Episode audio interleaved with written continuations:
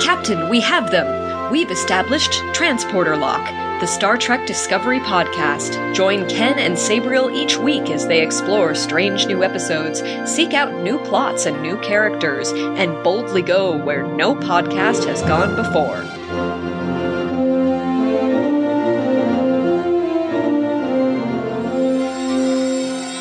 Hello and welcome to Transporter Lock episode number 49 for Picard, Season 1, Episode 2, Maps and Legends. I'm your co-host, Chief Engineer Ken Gagney, and joining me today is a new recruit from another division. Welcome, Amanda.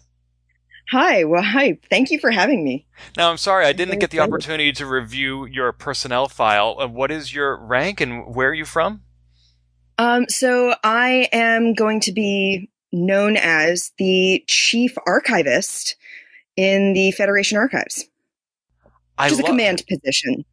Of course, because somebody has to command those archives and keep them in line. Someone has to make decisions, like Picard getting a whole rec room. I know, right? I mean, I know he was an admiral, but how many admirals have there been in the history of Starfleet? And so I work in libraries. I am not an archivist myself, but I have had friends who work in archives. No archive looks like his rec room. You don't display... That's a museum room. That's not an archive. Someone made that decision. You don't think archives of the future might be a little more elaborate? I think, it would make sense if all of that was stored away and then sort of put out when he entered, but it's pretty obvious that that's not the case. So someone made the decision that he was going to have a whole room that's just always pristine and looking like a spot, like a trophy room almost. It's got his Picard Day banner. It's got a batleth. What if it doesn't look like that when he's not there? What if they got advance notice he was coming? They're like, guys, we need to get the Picard room ready. Well, someone has to make that decision then. It could be just a rotating room, like whatever admiral is coming to visit, that's where they put their stuff. It's the admiral's trophy room, whichever admiral happens to be on site. That's right. I mean, everybody wants to feel important, and if they want to believe that the room is always like that, we can let them believe that. We can do that. We can play to their egos. Someone has to make that decision. Someone had to make that call. Someone had to decide how that was going to be done. So that's going to be me. That's me. Well, you clearly have a passion not only for archives, but also for Star Trek. What is your history with this franchise? I grew up in a Star Trek fan household. My parents were big fans of the original series. We grew up watching that in syndication before Next Generation came out. We were very excited about Next Generation coming out. I was a kid at the time. We had TV guide issues with Patrick Stewart on the cover, announcing that this was our new captain. And I remember my mother being like, I don't know about this guy. He's like, he's a Shakespearean actor, but he's this like older British guy. He was in I, Claudius. Like, really? This is the captain we're getting after Kirk? And then we saw him in action and we were like, oh, well, everything's fine. He's great. So, I grew up watching Star Trek. My parents could quote freely from original series episodes. We were never convention-going family, but we were definitely fans. So we watched all through Next Generation as it aired week by week. And my family watched DS9. I have a rocky history with DS9, so I didn't watch that. But now I've been watching Enterprise, which I had never watched when it originally aired. But one of my best friends is super, super into it and finally convinced me to watch it. And I've been enjoying it. What season are you in? I am mid-season 4. I am nearing the end. Oh, gosh. So that is, in my opinion, one of the finest seasons of Trek ever in the entire franchise. It's real good. I'm really impressed by it. I just hit, and this is actually a perfect bit of synchronicity. I've just hit a 3-episode arc about the Romulans as we've been watching the first couple of episodes of Picard. So timely. Now, very perfect. Now, I noticed you jumped right from DS9 to Enterprise. No Voyager in there? No Voyager, though I do want to go back and watch it. It was just when Voyager and Enterprise and DS9 were happening was right around the time where I was finishing high school. I was in college. I didn't have a TV with cable easily accessible to me a lot of the time, because I'm old enough that that was an issue. You know, streaming TV just wasn't a thing at the time. So you couldn't just pop on your computer and watch the latest episode. You had to sit down and watch it, or later you had to get the video cassettes, or you had to find someone who had recorded it. And I just had way too much going on to sit down and watch TV on a regular basis. And then I never went back to it because, again, it required getting it on video or DVD. Now I can, you know, go sit in my living room, pull up any episode of Star Trek I want, including the animated series, though why would I want to? Well, to see the Kazinti, I suppose, because they're fun, but eh. I'm not sure I appreciate you saying that you're old enough to remember these things, because we're the same age, Amanda. We are, yeah. But it's one of those things where I mention it at work, because I work with kids, and I'm like, yeah, I couldn't just watch anything. And this is mind-blowing to them. The idea that you can't just find it online, that finding it online was difficult and also expensive, because it's entirely possible you were paying for your internet by the minute. Mm-hmm. Yes. Oh, I remember those days. Yep. I vividly remember them having to set a timer. It's so interesting that we're the same age, but we had very different experiences. For example, when I sat down to watch the premiere of TNG, that was my first exposure ever to Star Trek. I had never seen any TOS. That's exciting. It was. I mean, I had no basis for comparison, so I didn't have to worry about, will he be as good or worse than Kirk? Right. I just that was my captain. Yeah, I mean, Picard is very much my captain because he's who I sort of grew into Trek with. Trek was a thing that I knew as a kid, but Picard is the captain that I really grew to love. Right. So he's my guy. Yep. And then you and I were in high school and college at the same time. I also didn't have access to cable, but I went to college 20 minutes from where I grew up. My dad was taping Star Trek, and I would drive home every weekend, and we would watch it together. And then I would lend the VHS cassettes to my English professor who missed it. I was away for college. I went to another state. I was in Pennsylvania, and I grew up in Massachusetts. So I was far enough away that I didn't have someone taping it for me. I didn't have a way to easily watch it. And my dorm just didn't have a great cable connection. We had cable in the rec room, but dicey at best. But now, as you said, we have Blu-rays, we have streaming, and we have all the Star Trek history at our fingertips. So much Star Trek. I can go onto Memory Alpha and pop up any article I want. It's a little overwhelming at times. You can really fall down some rabbit holes. Oh, God, yeah. Like Cetacean Ops, which was a thought, because I was discussing you had mentioned, you know, rank and everything. And I was like, there's Cetacean Ops. I could be a liaison with Cetacean Ops on the Enterprise. Because that's something that people don't think about. There were dolphins on the Enterprise D. But then I thought, well, no, I walked away from marine science. I thought I was going to be a marine scientist. I'm a librarian now. We'll go with archives. Can't dolphins manage archives? You know, it's tricky because you got to waterproof everything. Yeah, and that directly changes the nature of the item, which you wouldn't want to do as an archivist. I'm sure they have things to archive of their own. You've got to have recordings of, you know, all sorts of vocalizations. Right, and also if you're dealing with print media, translating all those words into whistles and clicks, you know, that's going to be hard. Exactly. That's a big job. That's a lot to do. I mean, but imagine their audiobook collection. Like, just go to audible.com. So many.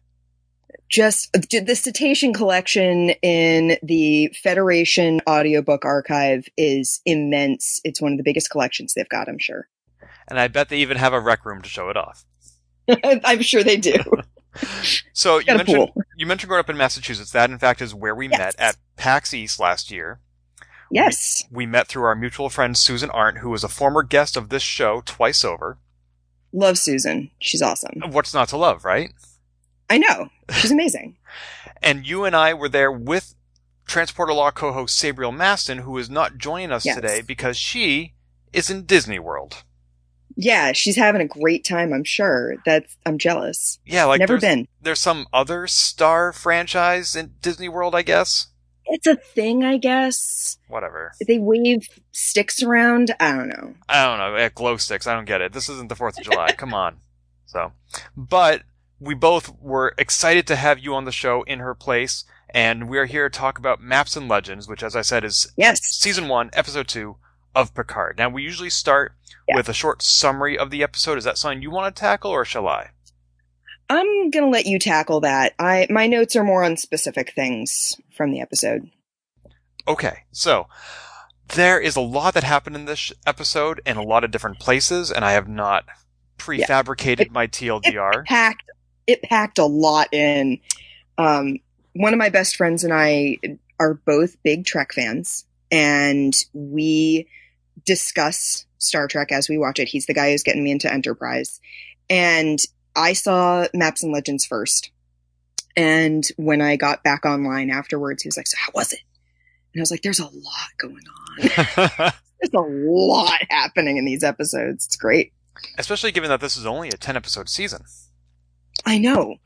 And I mean, on one hand, it feels like they're taking a while to get into space. But on the other hand, it feels like they're packing so much history and storytelling into each episode that it doesn't feel slow. It's interesting that you say it's taking a while to get into space, because it is, but does Star Trek by definition need to be in space? I don't think so. I mean, on one hand, it's in the title. I'm not convinced of that. Yeah, I mean, on one hand, it's in the title, but on the other hand, they had an entire movie set in Montana. It's true. I don't have a problem with it not being in space entirely. I think that planet-side stuff has always had some really, really amazing heart of the show. And I mean, you've got episodes like The Inner Light. How much of that takes place in space? It's really just the interstitial stuff that's in space. Otherwise, you're on a planet finding out about its history. So, yeah, I think it doesn't need to be all in space. But you know that there's a reason for them to go into space. You know that's where it's heading. Even though it's been 2 episodes and Picard still doesn't have a ship, I'm not sitting here being like, come on. I'm more like, okay, how's this going to work out? Right. We're all on the edge of our seats. Yeah. All right, so let me try to summarize this up. So in this episode, Picard continues to investigate the death of Dahj. He and his Romulan friend Laris informs him that she was Tal Shiar, and there is apparently a subsection of the Tal Shiar named the Zhat Vash, who are super secretive and are very anti-synthetic life and artificial intelligence, and that they may have been responsible for Daj's death. So they go back to Daj's apartment, and they go through the logs that the Zhat Vash tried to erase, and they find out that Daj's sister is somewhere off-world. So Picard goes to Starfleet and speaks to an admiral there and tries to get a ship for a special mission. And she runs him out of the place because he resigned from Starfleet 14 years ago. He spoke ill of it on the TV interview in the last week's episode. Very recently. Yeah, very recently. And so he doesn't get his ship. Meanwhile, back in France, Picard also gets a visit from a medical officer that he served with on the Stargazer, who confirms that he does still have that defect that we saw in All Good Things that may lead to aromatic syndrome. So Picard is like, well, this might be my last mission, so he calls up an old friend and tries to get a ship from her, a woman named Raffi, who we'll see in the next episode. Meanwhile, the Starfleet Admiral informs the head of Starfleet Security, who is a Vulcan, who may secretly be a Romulan, because she also has an officer who looks human, but is actually Romulan, and is the sister of the Romulan guy we saw at the end of last week's episode on the Borg ship, who is still seducing Soji, the android doctor, who is on the Borg ship investigating everything.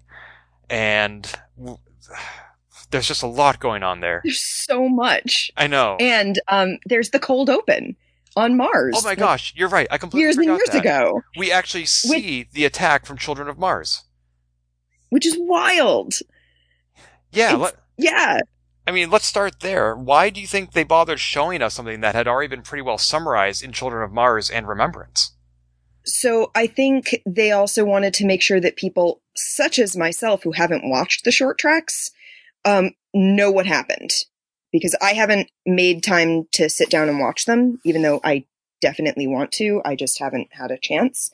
So I think that was part of it, wanting to make sure that people know what happened, even if they haven't seen extra material.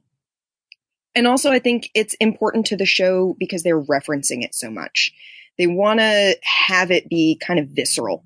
And it is visceral. That opening is brutal.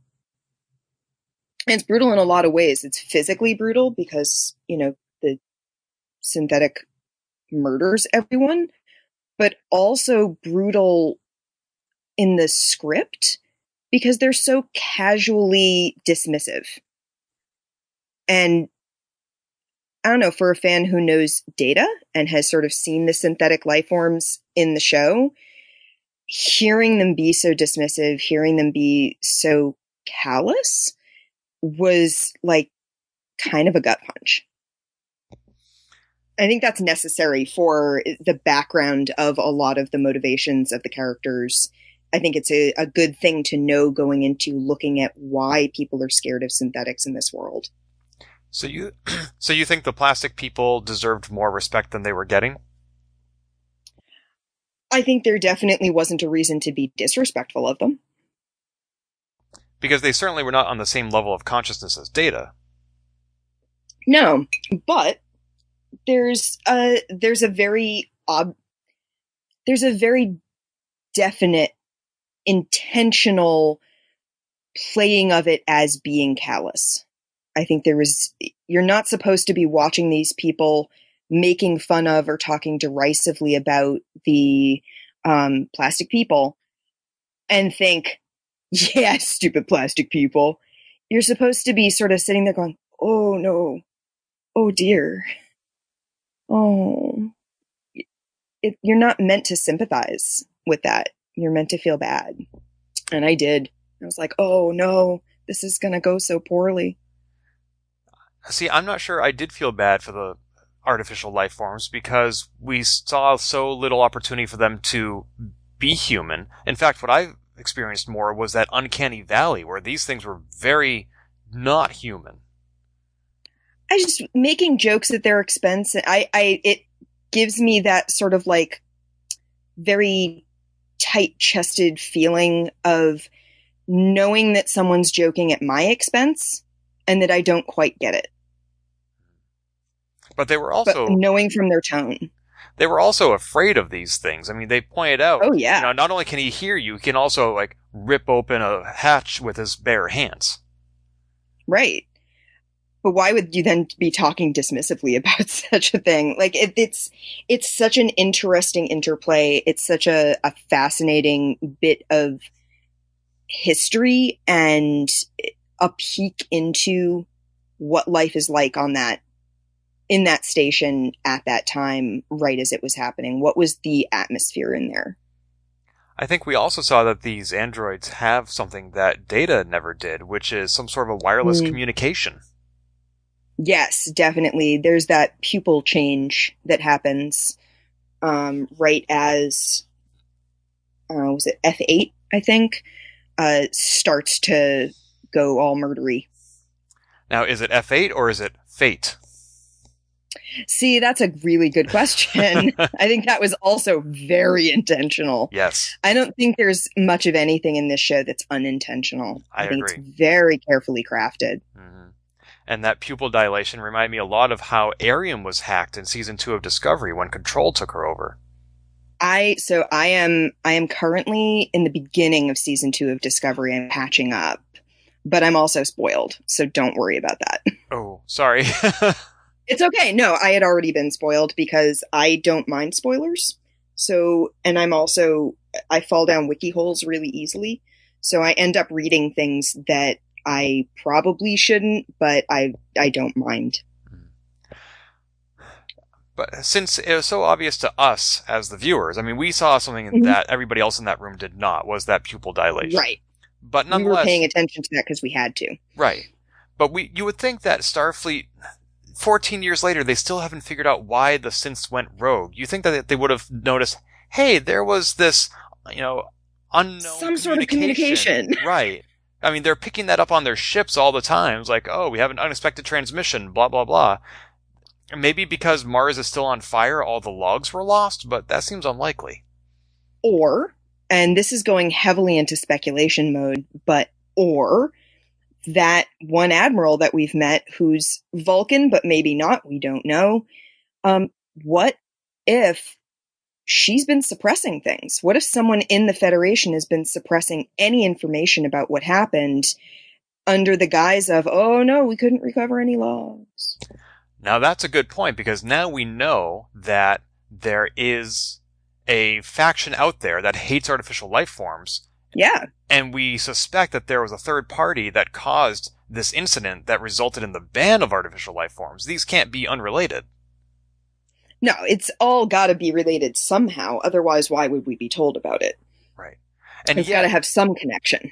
But that would mean that the Zhat Vash hated artificial life forms so much that they destroyed the fleet that was going to save 900 million Romulans.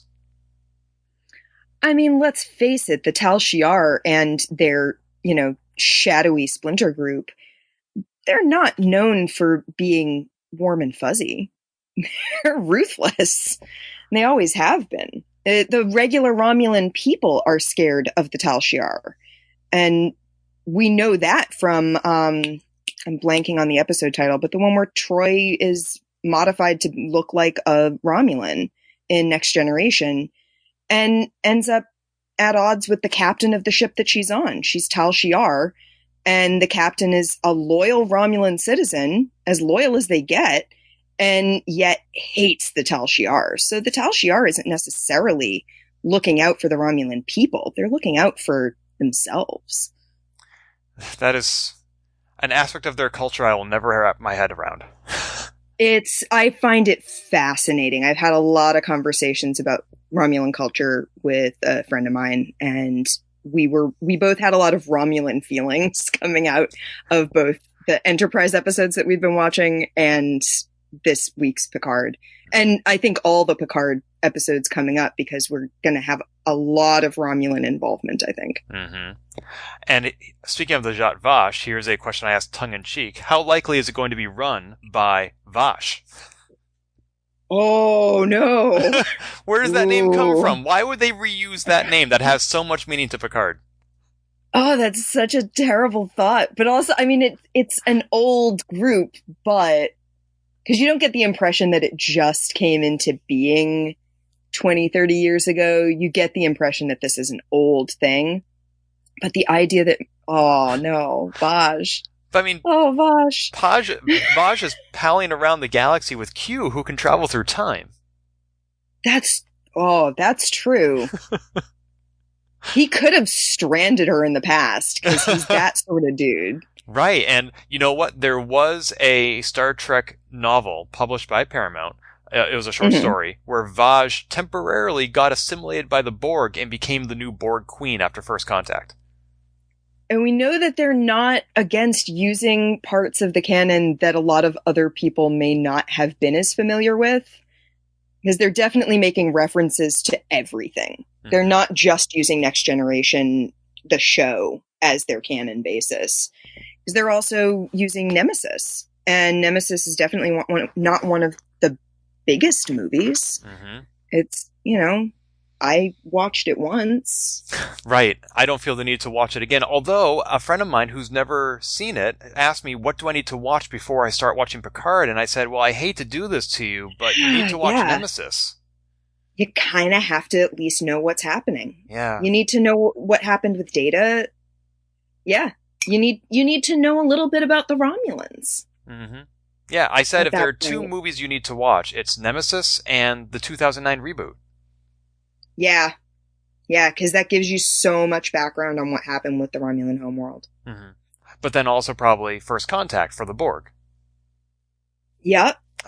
First Contact and any of the episodes that reference Picard as Locutus. Mm-hmm. Yep, I put Borg on that short list that I sent my friend. Because we know you're going to need to know who Hugh is, because we know the cast. Right. And also, StarTrek.com published their own Picard primer, and they included episodes from Voyager that were about the Borg. Well, that doesn't surprise me, also knowing the upcoming cast, because we know from the trailers that Seven of Nine shows up. Right. Yeah, so as you said... And we know from the casting... Yeah, we know from the casting that Jonathan Del Arco is showing up, so we know Hugh is in this somehow. So... Yeah, they're pulling from all over the place. It wouldn't shock me if they were referencing books, if they were referencing just minor things. I mean, do they want to reference the animated series? Maybe. Who knows? Mm-hmm. Well, jumping around a little bit, speaking of all the references, I mean, we see Picard sitting down with a medical officer from the Stargazer. Yeah. That's great. I don't think this character has ever been mentioned before, at least in the TV show. Maybe he's in the novels, because there was a whole Stargazer novel series, I think. Which I've never read, though I could probably hit up my friend Toshi and be like, hey, so who's this guy? And he would probably give me a full background. It's the sort of guy he is. I'm trying to find an actor name, and I'll find it. Well, that medical officer was played by David Paymer, who I loved in City Slickers. Okay, that was trying to find. Yeah, every time that actor shows up, I just get a big smile on my face. He was on some episodes of Cheers back in the 80s, and he's just such a fun actor. He was in Ocean's 13, which was my immediate connection. He is he's there to rate the hotel and to see if it gets the Five Diamond Award. And the team in Ocean's 13 treat him horribly as a byproduct of trying to tank the hotel. Aww. And yeah, but he ends up winning like $11 million on a slot machine because they fix it for him. And so all I could think is, oh, good for him. He did well with that $11 million. Yay. Happy ending. Good for him. I got to wonder, though, if they brought David Paymer in because they couldn't get Gates McFadden. I don't know. I mean, she was the one who originally diagnosed Picard with the potential for aromatic syndrome. But also, Gates, like, Crusher and Picard have a history.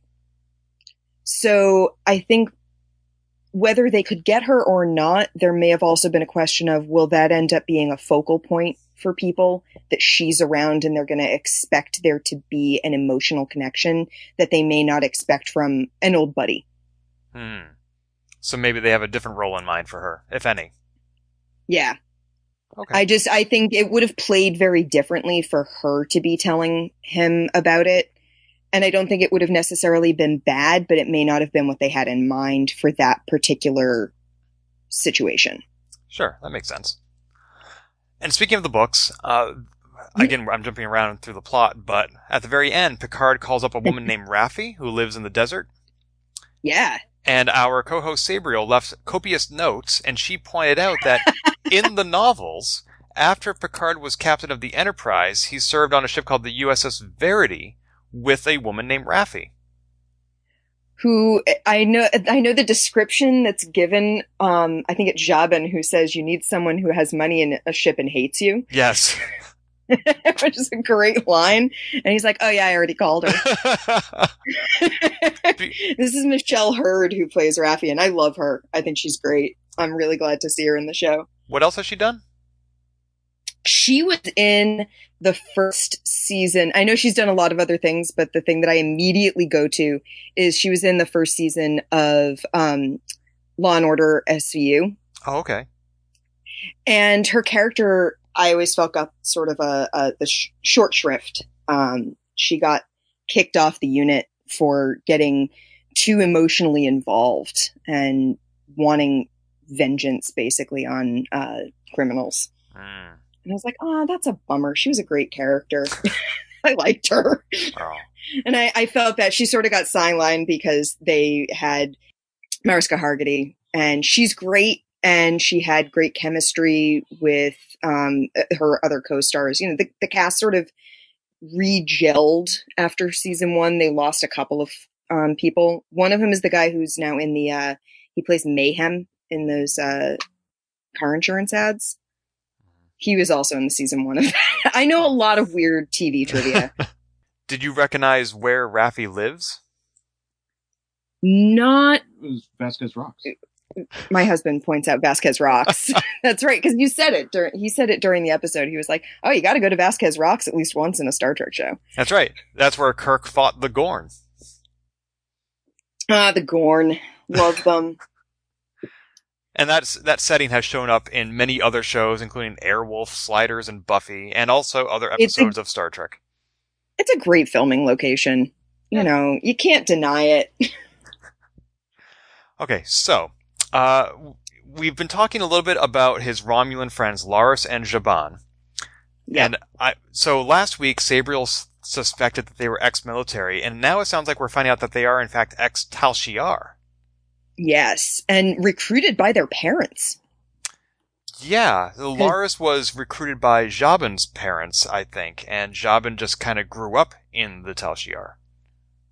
I suspect that they are brother and sister, and I actually really, I hope that that's true, because if it is true, then they make a really interesting parallel to another brother-sister pair in the episode. Because we have the other two Romulan agents that we're dealing with. So we have Narek and we have Narissa, I think. Soji? No. Oh, I'm sorry. You're right. No. The human Vulcan Romulan. Yeah, Narissa Rizzo. Yes, is our other one. I keep thinking of the Muppets. Rizzo, right? She's a rat. Right. Oh, you're right. She is. She's a rat. They're siblings. So I'm really hoping that Laris and Jaban are siblings, because I had originally thought, oh, they must be a married couple. But now I'm kind of hoping that they are siblings, because I would love that to be a parallel of siblings who left the Tal Shiar and have a new life, and these siblings that haven't left and are still working against humans in various ways. I think that would be a really interesting sort of mirror thing going on. I love Laris. I just have to say, I think she's a fantastic character. I am not super hopeful that we'll see more of her, because she's only credited as being in 2 episodes. Wow. Which means we've seen all we're going to see of her. However, I really hope we get more, because I love her. She's great. Mm-hmm. She's fascinating to me. She's a former Tal Shiar agent who is now Picard's vineyard caretaker. What an interesting person. And still knows how to do everything. I find it really interesting that 2 Tal Shiar would be willing to essentially demote themselves to such menial work. And they seem perfectly happy. Oh, yeah. You know, you don't really get the idea that they're resentful of living where they live or doing what they do. It's almost like, you know, they got recruited as kids and grew up with it, and were never entirely easy with it. And I think that's something that I'm really enjoying so far about Picard, is that we're getting to see more facets of Romulan culture than we ever saw in the rest of the shows. Because we're getting to see that it's not all just military and I'm happy to be military. There are people living normal lives. Because you were saying the Tal Shiar don't care about Romulans, they care about themselves. But here are 2 Tal Shiar who very much appreciate Picard trying to save them after the supernova. Exactly, yeah. This is, again, going deep into speculation, but I wouldn't be surprised that, you know, you have these characters who are like, wow, my own people didn't care whether other people lived or died, and here's someone who cared enough to do something even though it put him at great risk. And no, my loyalties aren't supposed to be like this, but they have to be like this or we all die. I like the idea of there being that conflict and there being that complexity to a character and to a race. I think it's far too easy to go, all Romulans are like this, because it's the same as saying all Vulcans are like this and all Klingons are like this. You're reducing an entire culture to a monolith, and I don't think that's a great way to do alien cultures. So I love when they give the alien cultures in Star Trek more depth and more complexity, because it allows for better storytelling later on. Mm-hmm. One of my favorite episodes of TNG with the Romulans is The Defector, where we have an admiral who comes to the Starfleet and says, here's what my people are planning. You need to stop it. Yeah. And there's so much interesting Romulan lore out there. Like I said, I've been watching Enterprise, and I've just sort of hit a big Romulan subplot coming on the heels of a Vulcan subplot, where it turns out that the Romulans had planted a Tal Shiar agent on the Vulcan high command. Okay, great. That sounds horrible. And now you've got... it is. And then you've got the Romulans trying to start wars between the Andorians and the Tellarites and the humans, and just to keep them off balance. And that's all really, really interesting stuff. But you also see people sort of fighting against it to an extent, where there are people questioning, what should we be doing? Uh-huh. I like that we're getting more depth. Yes. It makes me really happy. Yay. Speaking of Laris and Jaban, I too get the vibe of siblings from them, but Memory Alpha says that they are, in fact, lovers. Fascinating. Ah, oh, well, there goes my theory about siblings and siblings, but I still think it's two pairs of characters that are have chosen very different paths. And I really like how they're doing that they're showing us a variety of Romulan characters. Mm-hmm. I like your interpretation better. I hope they do that. I'm going to cross my fingers and hope that they make that canon. Shall we talk about Picard's visit to Starfleet headquarters? Yeah, let's talk about that mess. Well, first of all, when he stepped out of those transporter portals that Sabriel and I were talking about last week, yeah, we didn't see them on Children of Mars. We were trying to figure out why are people shuttling around when they have these around. But, yeah. But when he steps out and is playing the TNG theme, and he walks in and he sees two different Enterprises that he captained, I had an emotional reaction this week, finally, that I didn't have with the pilot episode, which was that I cried. Oh, yeah, it was meant to be an emotional moment. It did its job really well. Yeah, it was just such a wonderful reminder of all these things that we love, and Picard acknowledging where he came from, and with some hesitation, stepping back into that role, which we know Patrick Stewart hesitated to do for a long time as well. And understandably so. It's such an iconic role. And I can see as an actor being like, no, I did that. I've done it. And it's behind me now. And it's time for me to do something different. Or how can I pick it up? What more story is there to tell? The fact that he's doing it says to me that the story that they've come up with is one that he really wanted told. Mm-hmm. Yeah. And I'm looking forward to seeing where it goes. However, I loved that this has been 14 years. When he went to check in, they didn't know who he was. Well, I think he knew. Yeah. I think. You think what? Sorry. I think going into Starfleet, how would he have felt walking in there knowing that he could be rebuffed?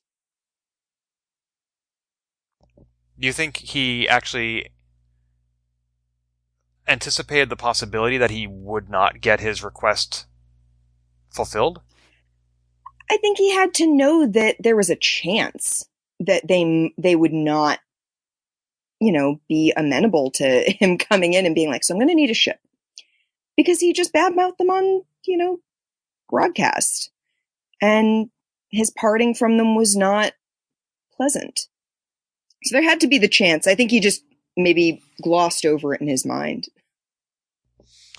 And yet, when he was in a similar state in the TNG finale, All Good Things, and he needed a ship, he got his ship. And I was almost surprised. Not that the denial was reasonable. I mean, I think there were reasons why they said no this time. But precedent had set me up to expect that what Picard wants, Picard gets. And I think that was also very intentional. You're meant to think, dawning of a new age. Here he goes. He's going to go in. He's going to be welcomed back to Starfleet. And it was in all the trailers I want you to reinstate me for one last mission. And nope. Let's dump that expectation on its head. And he even so generously offered to be demoted to captain. Oh, so nice of him. So big of him to do that. I didn't expect him to be given command again, because I know where the, you know, I knew that he's not getting a Starfleet ship because we had trailers, but also because I kind of figured this is a show that is going to be turning things topsy-turvy. This isn't a show that wants you to be comfortable necessarily. Yeah, and this is also the scene where, for the second time this episode, we hear the F word. Yeah. There's some swears being tossed around in this show. There's you hear a couple of S's and a couple of F's. Mm-hmm. Yeah, and and CBS pops up a rating saying that the show is for ages 14 and up, but I thought if you had more than one F word, at least in movies, it had to be R-rated. So the MPAA is separate from the television ratings, right. I'm pretty sure. And I think television ratings also have to do with what time of day it's being aired, quote-unquote. Okay. And while it's available streaming at any time, I think it's intended to be a primetime show. So the idea is that this is a show that's intended, if it was being aired at a specific time in the schedule, it would be an after 8 p.m. show. And you get a little more leeway with F-bombs at that time of day. Streaming has changed a lot of that. Mm-hmm. My husband points out that Discovery had a big F-bomb drop in at least one episode. Mm-hmm. So there's some precedent there. In Memory Alpha, when you go through the quotable quotes for this episode, and one of the F words is there, and the F word in Memory Alpha is a hyperlink, and I clicked on it and it went to the Memory Alpha entry for colorful metaphors. That's fantastic. And it's a complete index of all the metaphors alphabetically and all their instances throughout all of Star Trek franchises. That's amazing. The people who do wiki work absolutely amaze me. Just everyone who puts together things like Memory Alpha and Memory Beta, any fan wiki, that's a lot of work. People love this stuff, and it makes me happy. Mm-hmm. One thing about Picard's encounter with the Admiral, though, that surprised me was just how forthcoming he was with everything that had happened, all that he had learned about the Zhat Vash. Yeah. I would just think that, okay, yeah, Starfleet is on the up and up generally, but he has also had his own fair share of Starfleet being infiltrated, whether it's by mind-controlling parasites or changelings or Section 31, and that maybe you want to know who you're dealing with before you just play all your cards. No. Hold things a little closer to the chest here. Right. I think there are a couple of things at play there.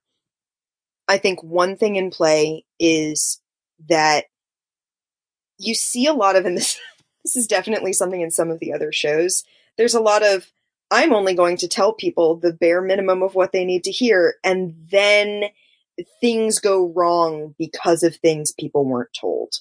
Whereas if they had been told, then maybe things wouldn't have gone so horrifically wrong. Kind of like Star Wars The Last Jedi. Something like that, yeah. And you see it in a lot of shows. It's something that shows up just, it's a staple plot device almost. So I kind of like the idea that he was like, here's everything you need to know. It can't go wrong because I didn't tell you something. On the other hand, I think there's also some desperation on his part. And not like a scrambling sort of desperation, but something is very wrong here. And if I don't lay my cards on the table, then I don't have enough ammunition to get what I need. Because no one's going to take it seriously enough if I'm not plain spoken enough about it. But I think we're also, you know, meant to wonder about his state of mind, because we've just been told that, you know, medically, there may be some things going on in his brain. That's true. I mean, if he had gone to the Admiral and said, I need a ship because reasons, you know, that probably wouldn't play. No, it wouldn't. So I think he probably had an idea that if he was very plain spoken about what the risks are and that this is an ongoing problem, then maybe that would override any long-term enmity between the two characters and between Picard and Starfleet as an entity. It didn't work, but I think there was definitely meant to be a, look, I'm being honest with you all. I was wondering if the people he would meet at Starfleet would be familiar to us viewers. And on one hand, yeah. I'm disappointed that they weren't, but on the other hand, it's important to acknowledge that he had like 20 years of life between when we last saw him and now. He met people and had adventures, right. And we should acknowledge that. And also that Starfleet isn't a small organization. And I think this is very important to how Starfleet is being characterized in Picard, is that it is a slow-moving giant at this point. It is a glacier of an organization right now. It doesn't do anything rashly, and it doesn't move quickly. It moves at a very slow pace, and it doesn't make like directional changes very easily now. And I think that's borne out both by the words of the admiral that he talks to, the commander-in-chief, and also by the fact that we don't recognize all these people. Starfleet's very big. There are going to be characters that we've never met simply because we couldn't possibly have met them all. It's so huge. Right. Bruce Maddox plays an important role, and we know him, but that should be the exception rather than the rule. Exactly. I think we're not going to know a lot of them. And I think also, if we knew a lot of them, we would expect them to have history with Picard that we are familiar with and would expect to be played off. So again, I think like not using Dr. Crusher for talking to him about his condition, you've got to sort of go, if we've got an admiral that he was on friendly terms with, you'd expect that admiral to let him get away with more. Whereas if we have an admiral that he's got a off-camera bad relationship with, then we have no reason to expect her to soften her blows. That's all true. The one exception might have been, if I get her name right, Admiral Nechayev, who we saw on TNG. I believe she was the one who led the inquiry into the loss of the Stargazer. Yeah. And she and Picard were lovers up until then. And so they have sort of a love-hate relationship. And I wouldn't be surprised, she is an admiral who's willing to tell Picard no. And yeah. If he had gone to see her and she had spouted off at him, I would have found that believable. It's not that I didn't find it believable. I mean, there's also always the question of, is this person still acting? Is this person available? Do they want to do it?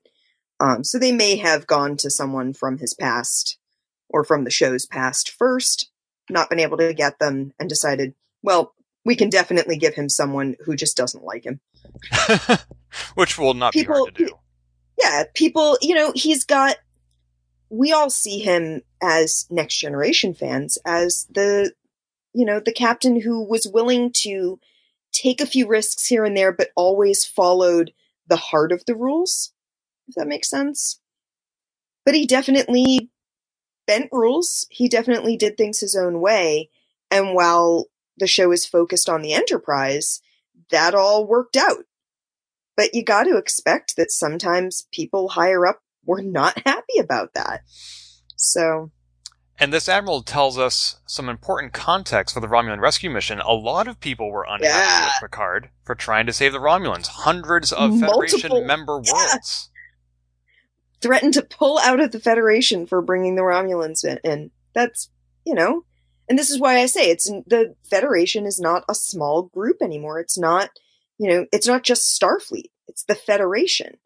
It doesn't make course changes quickly. It can't swerve. It can't make rushed decisions. It's a bureaucracy.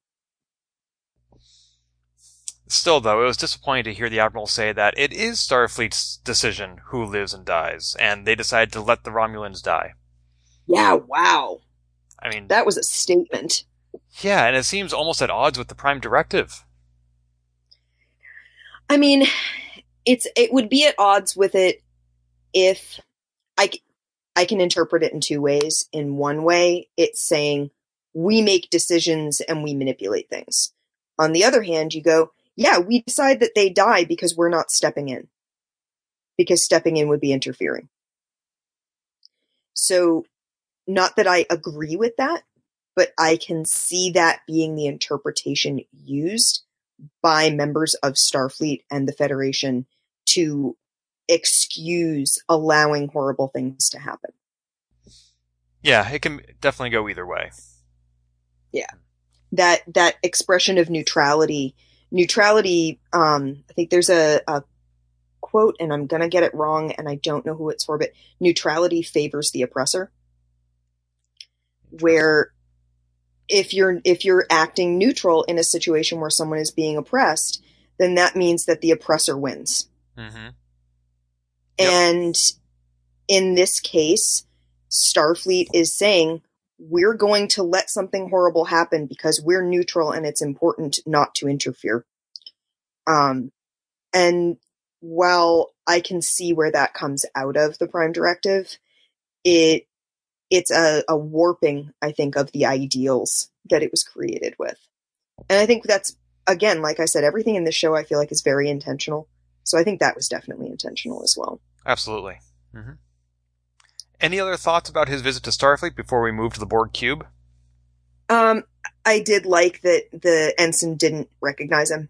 Mm-hmm. It showed right away just how removed. They may recognize the Enterprise because it's hanging over their heads all the time, but the people who served on it, not necessarily. I had such a good laugh when he slapped on that visitor badge. He's so grumpy about it. I would be too. I was amazed that they didn't have a scene of him throwing it back as he left. But it's the same hand gesture he always used to make to tap his comm badge, and now it's visitor. Yeah. So good. Surprised it didn't say, like, senior citizen or something. Do I get a discount for that? Honestly. Only before noon. All right, let's move to the Borg Cube, because a lot's happening over there, too. Yeah. Definitely. So much is happening. No assimilations, though. Not in the last 5,843 days. Yeah. I saw that, and there's it's a chalkboard. Right. So obviously, it's someone's job every day to go to that sign, erase the last number, and add one to it. And then there's a matching sign to the right of it on the opposite corner. Because it's on, like, the corner of a walkway. Yep. And I couldn't identify the language that it's in, but it wouldn't surprise me if it was Romulan. And it probably says the same thing. Why are they doing it in chalk and not digitally? It's so good. It's so old school. It made me so happy. I laughed so hard. And my husband and I have been going over on Thursday nights and watching with my parents. And we have a great time. We have dinner. We watch Picard. And we laugh and chat about it, which is fantastic. And that little detail, the attention is on the guy talking, and it's at his feet. And I noticed it and started laughing, and then it cut away. And I was like, oh no, you all missed it. I gotta go back. But Sabriel tweeted that not only is it hilarious, it may also be significant, because 5,843 days is 16 years. The events of the Mars attack were 14 years ago. So we have some timeline here, because we know when this Borg cube was sort of captured and disconnected from the collective, because they talk about that once it's disconnected, then according to the Borg, it's basically a ghost ship. There's no survivors on it as far as they're concerned. But we know that happened pre-Mars, which is fascinating. It also means that there was still a collective to detach it from. Yeah, which is also very interesting given what we know about what was happening with the Borg. Right, we didn't know if they even still existed at this point, and apparently they still do. It doesn't surprise me a lot that there were compartmentalized parts of the Borg, because, you know, it's like having a divided hard drive, you know? Yeah, why not have two different factions? Yeah, you just partition it. Yeah, exactly. you partition your Borg. And then if one group, gets a virus or something, yeah, it gets corrupted. You don't have to worry about it spreading to the other partition. That's fine. Makes sense to me. Now, however, it seems to me like Starfleet is unaware of this Borg reclamation project, even though there's a variety of races participating in it. That we have Romulans, humans, Trill. There are a lot of people participating in this, and I wonder, how are they attracting these people? Where are they coming from? And does Starfleet know about it? So,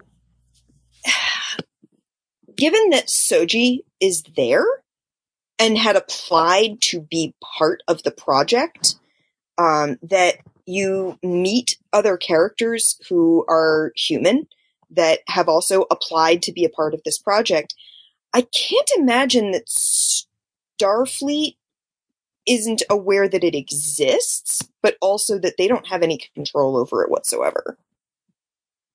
Because it's implied that Soji and Dahj at least had manufactured backstories on Earth. And Soji and Dahj were in contact with each other. They were talking. Because we know that from Laris's dig into Daj's computer, that she had incoming and outgoing messages to a twin sister who the computer mistook her for Dahj, elsewhere in space. That's how we know we have to go into space, right? So there has to be knowledge that it exists. It's stated that the Romulans are selling off technology gleaned from the Borg for profit. So it's, it's like a refugee project.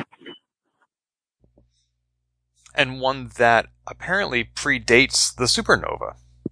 Yeah. This was something that the Romulans have been working on, which is really interesting. Because when we first saw the cube in the first episode, and it was called Romulan Reclamation Site, I thought it meant like the Romulans, having lost their home planet, were trying to reclaim a new home. But that's what I thought too. I was like, oh my god, the Romulans are inhabiting a Borg cube instead of a planet? Oh my god. But apparently that was my initial thought. Right, but apparently that the timelines don't match up, and that's not the case. Right, unless, whoever wrote out those numbers got them horribly wrong, but I can't imagine that would be true. As you've been saying, everything in the show is intentional. It's so intentional. Why put that sign there and have it so visible and sit there in that scene and be visible more than once? They go back to it if you don't want people to see it, if it's just an in-joke. If it's an in-joke, you only have it barely glimpsed as someone passes by it. If it's intentional, you have it visible on camera multiple times. Although we did have moments in Discovery where the star dates were just way off, and we were surprised that such a easy detail to correct was incorrect. Maybe the same thing happened here. They just threw it up without thinking about it. Just put up a number, and we're like, about how many days? 5,000 or so. Something like that. Right, because they were thinking the joke is not how long it's been. The joke is that they were assimilated, and now they've gone without. Right. I mean, it's a great little sign, but yeah, it does raise a lot of questions once you do the math. And since nothing is coincidental and everything is intentional, I can't help but wonder why Soji is on the Borg cube. So it's implied, or it's stated, that both of the twins were attempting to get work studying synthetic life. Because Dahj had applied to and been accepted to the Daystrom Institute, working in the synthetics field. That's where she was supposed to be. So Soji applying to and getting, permission to work on a Borg cube, reclaiming technology from Borg, fits with what they've both sort of been assigned to do, what their backgrounds have been created to lead them to. I have to think that there's something in both the Borg and in the Daystrom cybernetics department that would be of use to Maddox or whoever is behind them. So they are being driven, almost like how in Asimov's books, which we see in this episode, the only, artificial intelligence is capable of producing even smarter artificial intelligences. Yeah. So maybe, emergent intelligence. Right. So maybe that's what these twins are doing, is they are subconsciously being driven to seek out the knowledge they need to improve themselves. Which I think would be really interesting. We know that they were given backgrounds.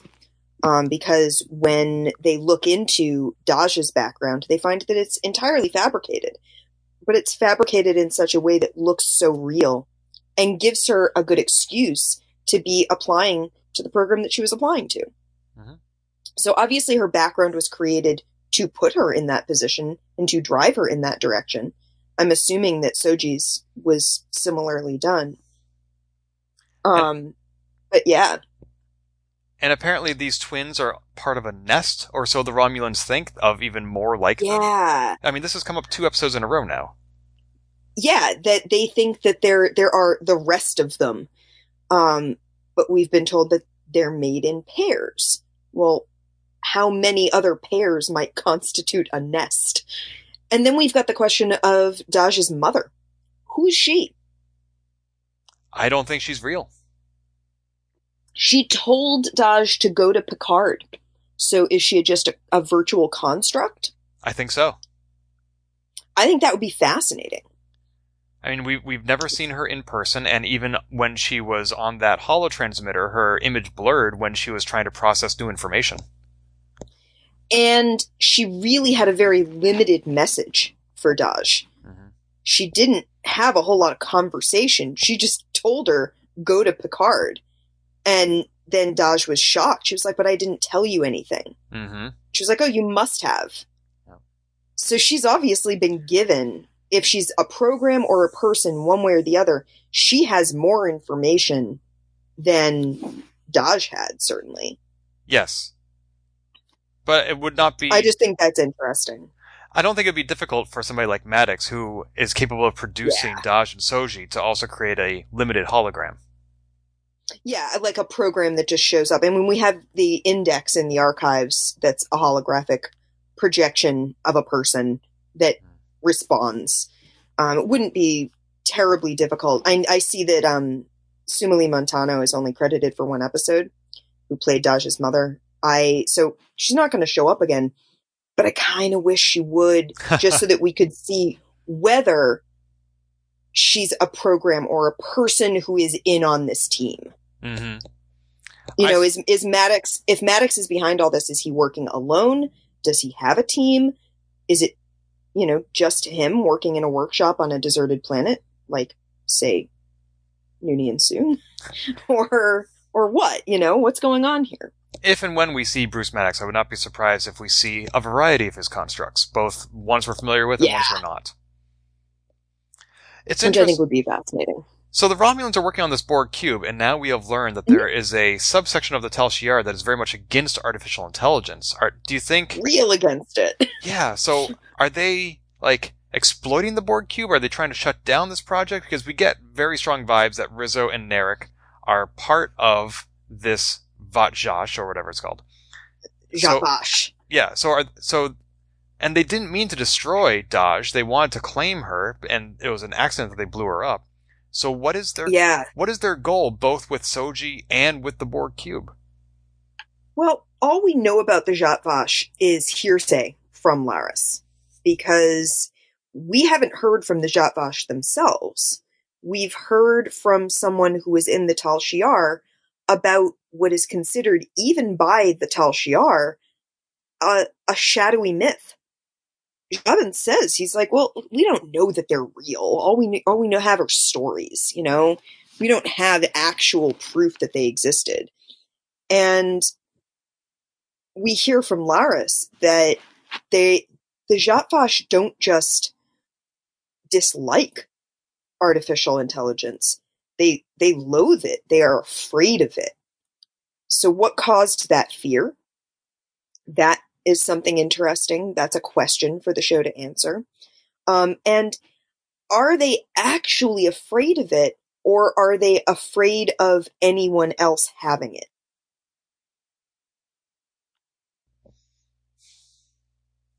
I know you haven't finished season 2 of Discovery yet, but...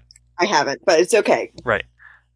I think it's fair to say that the second season of Discovery and the first season of Picard are both very much about artificial intelligence.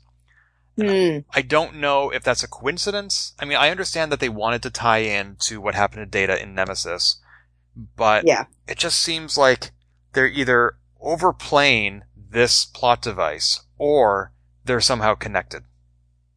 There's a bigger thing being, a bigger story being told, as it were. Right, because just as you and I were talking about Soji and Dahj being driven to learn all they can about artificial intelligence, there's a character in season 2 of Discovery who has that same drive. I don't think it's coincidental. Though, I mean, maybe it is, but these two shows are being made kind of concurrently. Mm-hmm. So I would imagine that there is some discussion about what to do with the plots and what to explore.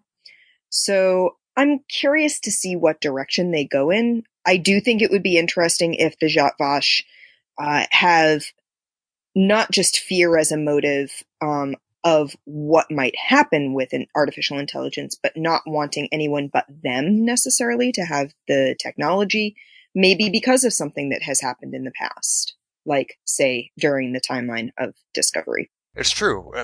All we have is hearsay, and there is a lot of opportunity to learn that, oh my gosh, the Romulans are nuanced and there are intricacies to their motivations. Yeah.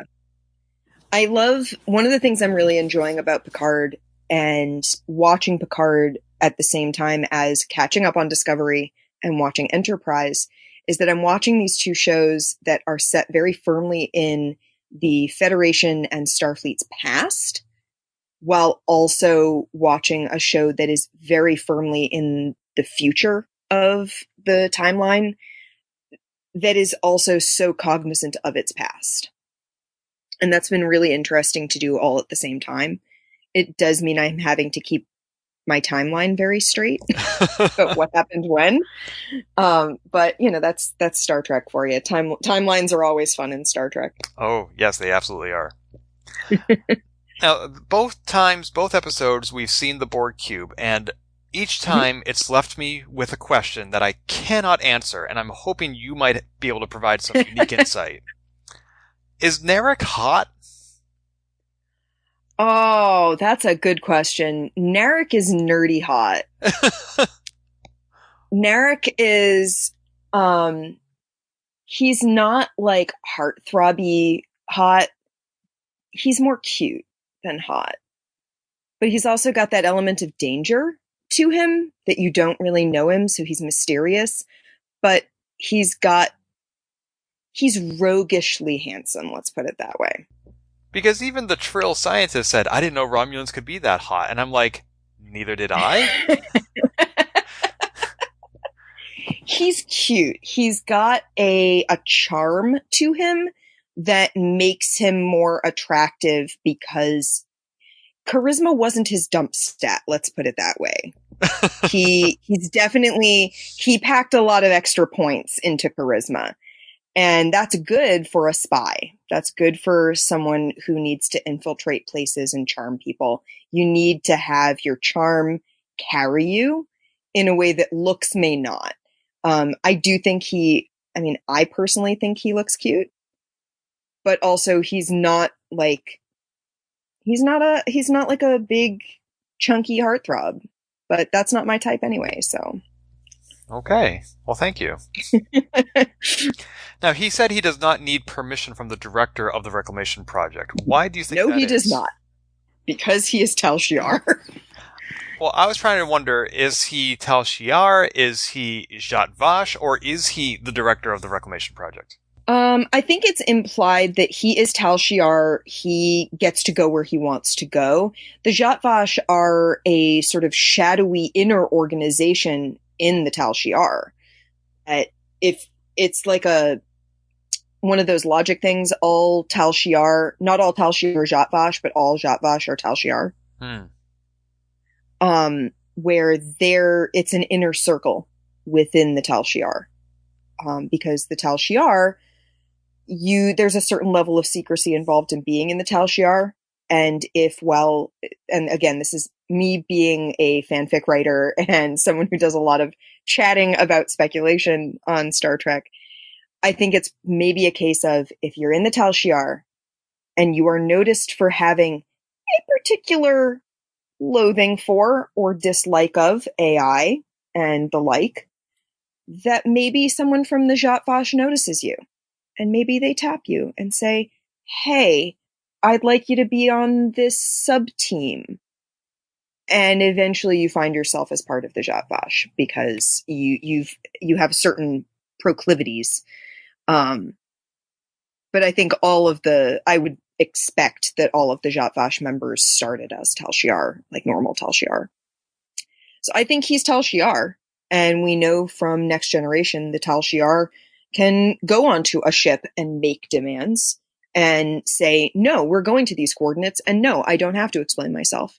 So if he's on this reclamation project and he says, I'm going to sit in on this person's research, that the director of it goes, okay, sure you will. And he does what he wants. I don't know if he's the director because he's only recently arrived, right? He's only just gotten there because she's been there. Soji's been there for a while, and he's new when we meet him in the first episode. And there's no mention in the episode of there being a new director coming on board. And I think there would have been if he was supposed to be the director. And she doesn't really know anything about him because she asks him, she's like, oh, tell me about yourself. And he's like, can you keep a secret? So can I. Yep. Which is, there's a line in the movie Clue that is that line almost entirely.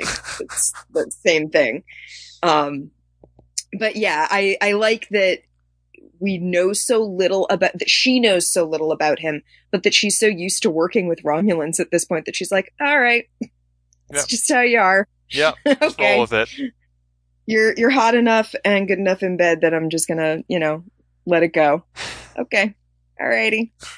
And, then he stands in and watches her work. And he's not subtle about it. He's standing right there. Yep. It's not like he's watching from some hidden control room. Right. He is physically in the room with them. And while she's working, we see that she has a lot of empathy for these former Borg drones. Yes, she does. Mm-hmm. Yeah, telling them that you're free now. She doesn't like them being called Nameless. Though I also like the idea that Nameless is a name. I thought that was very poetic. Yeah, I feel like I've seen that in a novel before. I felt like there was a character who actually was named Nameless. And it wouldn't surprise me. Any other thoughts about the Borg Cube? I feel like the Borg Cube must be a fascinating place to work. Just imagine trying to find your way around it. They have to wear a little it's like working in Chernobyl, It's a dangerous place and you've got to reclaim things from it. You've got to wear a little sensor to make sure that you're okay. But that you sort of get inured to it, that, okay. Cause she's given sort of a pep talk to the new girl. She's like, no, you're going to be fine. It's going to be fine. Keep this on. Make sure it doesn't blink. Going to be fine. It's okay. It's okay to be nervous. It's your first day. You'll get used to it. It's a dangerous place to work, but there's no other place like it. It's on the cutting edge of technology. It is. And so many different races and species on board. So if you want to meet someone from a different species, this is the place to be too. Especially when we don't even know what those species were before they were assimilated. Exactly, because we have no idea that all of the Borg end up looking pretty much alike. Mm-hmm. Yeah, the Borg really like their assimilation to be very generic. Yeah, well, they want to be uniform, and homogenous. Exactly, that's the whole thing. Yeah. So I have just two more thoughts about this episode. Anything you want to interject first? I think it's doing a very good job of setting things up. I think it was a necessary look at both Picard's relationship with Starfleet, his current relationship with Starfleet. We know how determined he is, so it set that up really nicely, as well as setting up more of what's going on the Borg cube and who is there and keeping an eye on things. We know what the stakes are a little bit more than we did in episode one. Yeah, it's possible for an episode to have a lot of characters and a lot of settings and not actually have a lot happen. That was not the case here. We are definitely moving forward very quickly with this plot, even if it's not at the rate we want to, where they're not in space yet. They're not in space yet, but it's certainly not that nothing's happened. Absolutely. We're learning a lot, both about the past and about the present. Yes. That's one of my concerns, though, about this episode was I've been watching TNG with my mom. She's never seen it before. Mm-hmm. And when she heard that Picard was coming out, she said, "Oh, are we going to watch that together too?" And I said, "Well, not until we finish TNG. You need to go in order." Yeah. But even once we get to that point, I'm thinking, you heard it from me right in the TLDR of this podcast, where there's so much going on, so much subterfuge, many gaps in our history, so many characters who either aren't who they pretend to be or don't know who they are themselves. I don't know that somebody who likes TNG could necessarily keep track of everything that's happening in Picard. And I'm not a great person to weigh in on that because, again, like you, I've watched a lot of Star Trek, and a lot of my friends that I talk to about Star Trek have watched a lot of Star Trek. I don't really know anyone who's going into Picard without as much background as I have. Right. And that's something Sabriel and I talked about, which is Discovery is a good entry point because it requires little knowledge, whereas Picard expects that you have seen 7 years and 5 movies. At the least. Right. You know, there's probably just a good short list that you could do, but it does require that short list sort of be in your background. Mm-hmm. Even if you haven't watched all of Next Generation, you've got to have a certain number of bullet points ticked off in order to understand it. You've got a certain number of movies that you probably should at least know the plot of before you sit down and watch this. Yeah, it's very much a show made for fans. Mm-hmm. And even with all that background knowledge, I sometimes need to sit down and remind myself, okay, so Rizzo is a Romulan, pretend to be a human in Starfleet, but she's actually in the Tal Shiar, related to this other Romulan who's monitoring a human who's actually an android created by Bruce Maddox, who also created a twin that was destroyed by Romulans. You know, it feels like a good episode for a flowchart. Yes. I haven't gotten to that point yet, but we might. Yeah. My one last comment about this episode. I love that Picard never understood the appeal of science fiction. Love it. So good. Especially knowing that Patrick Stewart's two big iconic roles of like movies and screens in the US are both very much science fiction because you know there's this and there's X-Men, right? And here he is in these two big iconic roles, and they're both very definitely. I mean, X-Men. I'm not going to get in the weeds with X-Men, but you could go sci-fi or you could go fantasy with that. I think it bridges. But yeah, I loved that line. It was a great line. I gotta wonder if he was referring to science fiction by Isaac Asimov, which by the future of Star Trek would just be science fact, or if he was talking about the science fiction of the future, in which case, what does that even look like when you? Yeah, where is that going? Right. I mean, it's like that episode of Firefly where Wash said, "Sounds like science fiction," and his wife said, "You live on a spaceship, dear." Yeah, exactly. What is the science fiction of the 24th century? Where is it going? Where are they envisioning things? Oh, was it Watchmen? I think it was Watchmen. That in Watchmen, it was pirates and westerns had become the big thing because when you've got real life superheroes with real life powers, science fiction sort of loses its draw. Because when that happens very suddenly, as opposed to over time, then you're like, oh, well, it's not fiction. Mm-hmm. And that's why the Watchmen comics have like a whole pirate serial, and that pirates and westerns had become their major, like, fantastical adventure genres. I thought that was a really neat commentary. That makes sense. Oh, there's one more thing I meant to mention earlier when we were talking about Laris and Jaban. Mm. Jaban was on Star Trek Enterprise. Oh. The actor, Jamie McShane, was a human medical officer in the episode The Andorian Incident. I did note that because I went looking. I love how Star Trek reuses actors. It makes me very, very happy, because you've got Jeffrey Combs, who plays everything. Mm. There was recently, I was watching some stuff by Loading Ready Run, where a comedy troupe out of Victoria, BC, and they do a variety show once a month on Saturday nights. And they had a quiz during their variety show last week that was name that Star Trek alien race. And they would show, a character, and then they would give, it was a multiple choice, and every multiple choice answer was a legit Star Trek alien race. And you had to figure out which one was the right one. So they had Morn up there, and one of the options was Gorn. And I thought that was very funny, but I was like, of course he's not Morn the Gorn. Come on, we all know what the Gorn are. Morn is a Lurian, by the way, which I knew somehow. And they put up Shran, who is an Andorian, played by Jeffrey Combs. And one of the group actually answered, well, that's just a Jeffrey Combs. That's what it is. I was like, yep. He's played a lot of characters. Yep. And there's another actress who's played a lot of characters, and I'm going to find her name right now. But yeah, I love that they reuse actors. It always makes me laugh. Sometimes it's more obvious than others. Like Jeffrey Combs also showed up on an episode of Voyager, and they also had J.G. Hertzler play a Klingon both in Deep Space Nine and in Enterprise, but they were different Klingons.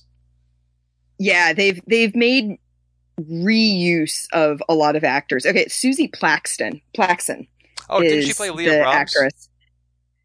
No, that's someone different. Oh, okay. She's played. Oh, I'm gonna find it. She played Kalar. Oh, who is Worf's, Alexander's mother. I knew it sounded familiar. I'm looking her up on Memory Alpha because she has played a whole bunch of different aliens, and I love it. She's played, she played Dr. Sellar in a Next Generation episode, The Schizoid Man. She played Kalar, again, in Next Generation. She played a female Q in Voyager. Yes, I remember and that. And she played an Andorian in Enterprise, Tara. That was different. Whew, that's a lot. Yeah, she's good at wearing makeup. She's also very tall. She's a very tall woman. So, she can be imposing. And so when they need a nice, imposing-looking lady character, they get Susie Plaxton. But I love that. I love seeing familiar faces. The reason I was thinking of Leah Brahms was because she also played a Starfleet officer in Deep Space Nine. That wouldn't surprise me. They like to recycle actors. I think when they get people who enjoy being on the show and are available, they're like, oh, we'll call them up. I suspect that for Jaban, Jamie McShane probably didn't get a call because he was such a small character in just one episode. He probably auditioned and said, oh, by the way, I've been on Star Trek. Right. Yeah. Guess what? I've done this.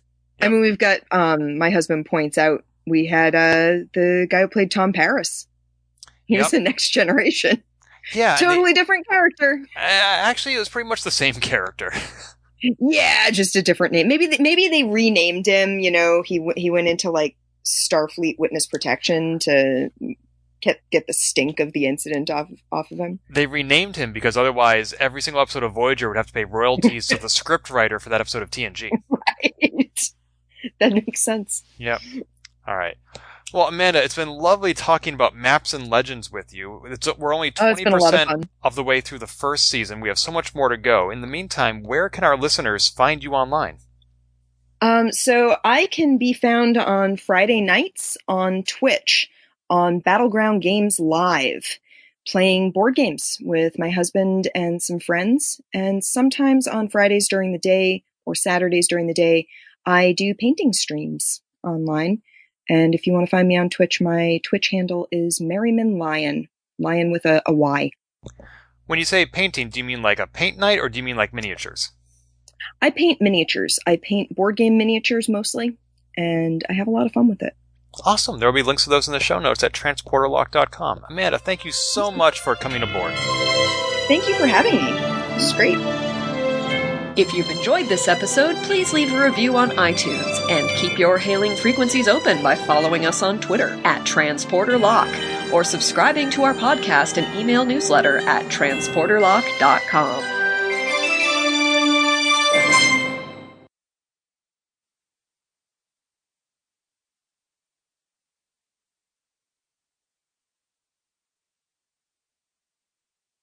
Things happen that you normally would think, oh, I would have sworn then. And like a mouse running across one's lap, managed not to swear. Very bad paper cuts and the like. Nope, didn't swear. It's hard, but it does sort of help you not swear in other situations as well.